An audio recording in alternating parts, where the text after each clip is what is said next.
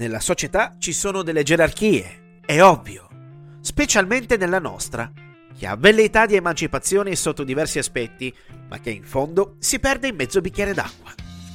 E tutto ciò che abbiamo non è che la mera illusione di aver conquistato qualcosa, che in realtà è attaccato con lo sputo ad un muro scrostato, pronto a venire giù alla prima folata di vento. Ne è la più grande riprova il coronavirus, che è stato in grado di mettere in ginocchio la società occidentale che un tempo era esempio di modernità ed efficienza. Sono parecchi i film di denuncia sociale che nel corso degli anni sono stati in grado di denunciare l'ipocrisia del mondo moderno e alcuni sono così azzeccati da essere tremendamente attuali anche ad anni di distanza.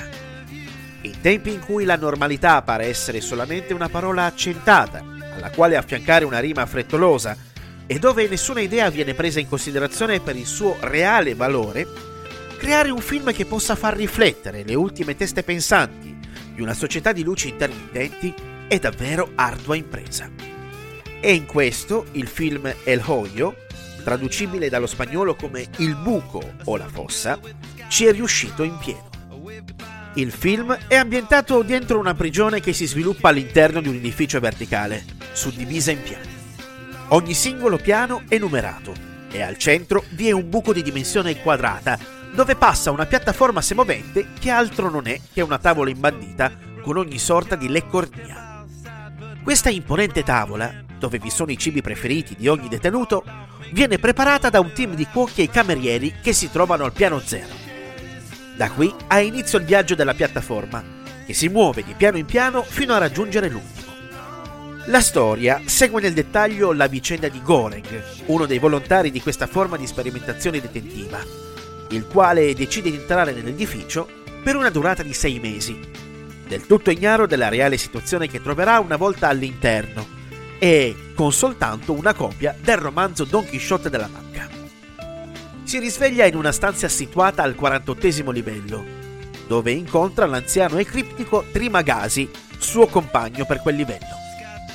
L'uomo è armato di un solo affilato coltello e confida a Goreng di trovarsi nella prigione per scontare un anno di pena per omicidio colposo. L'eccentrico anziano lo inizia a quelle che sono le rigide regole della prigione, alle quali bisogna rigorosamente attenersi. Ha quindi così inizio un viaggio verso l'abisso della follia umana. La convivenza con i compagni di cella dura un mese, al termine del quale si cambia sia piano che personaggio che affianca il protagonista. Più il piano è alto, più si ha la possibilità di mangiare ogni sorta di prelibatezza. Più il piano è basso, e più si rischia di patire la fame, in quanto coloro che soggiornano ai piani superiori si affrettano a spazzolare di gran carriera ogni cosa e a non lasciare più nulla a chi si trova in basso. L'ambientazione del film ricorda una sorta di girone dantesco, in una versione più criptica e tremendamente attuale, che ricalca alla perfezione il modello di società nella quale viviamo. C'è chi aveva il potere, chi fa i conti con i propri errori, chi ormai è troppo vecchio per cercare di cambiare, chi si trova a proprio agio in ciò che vede e chi invece, come il protagonista, si batte per raggiungere la verità. Un fantastico esempio di come anche noi, quando l'emergenza di questa pandemia è terminata, siamo tornati ad essere gli stessi primati rabbiosi di sempre, senza aver capito un cazzo da tutta la faccenda. È ovvio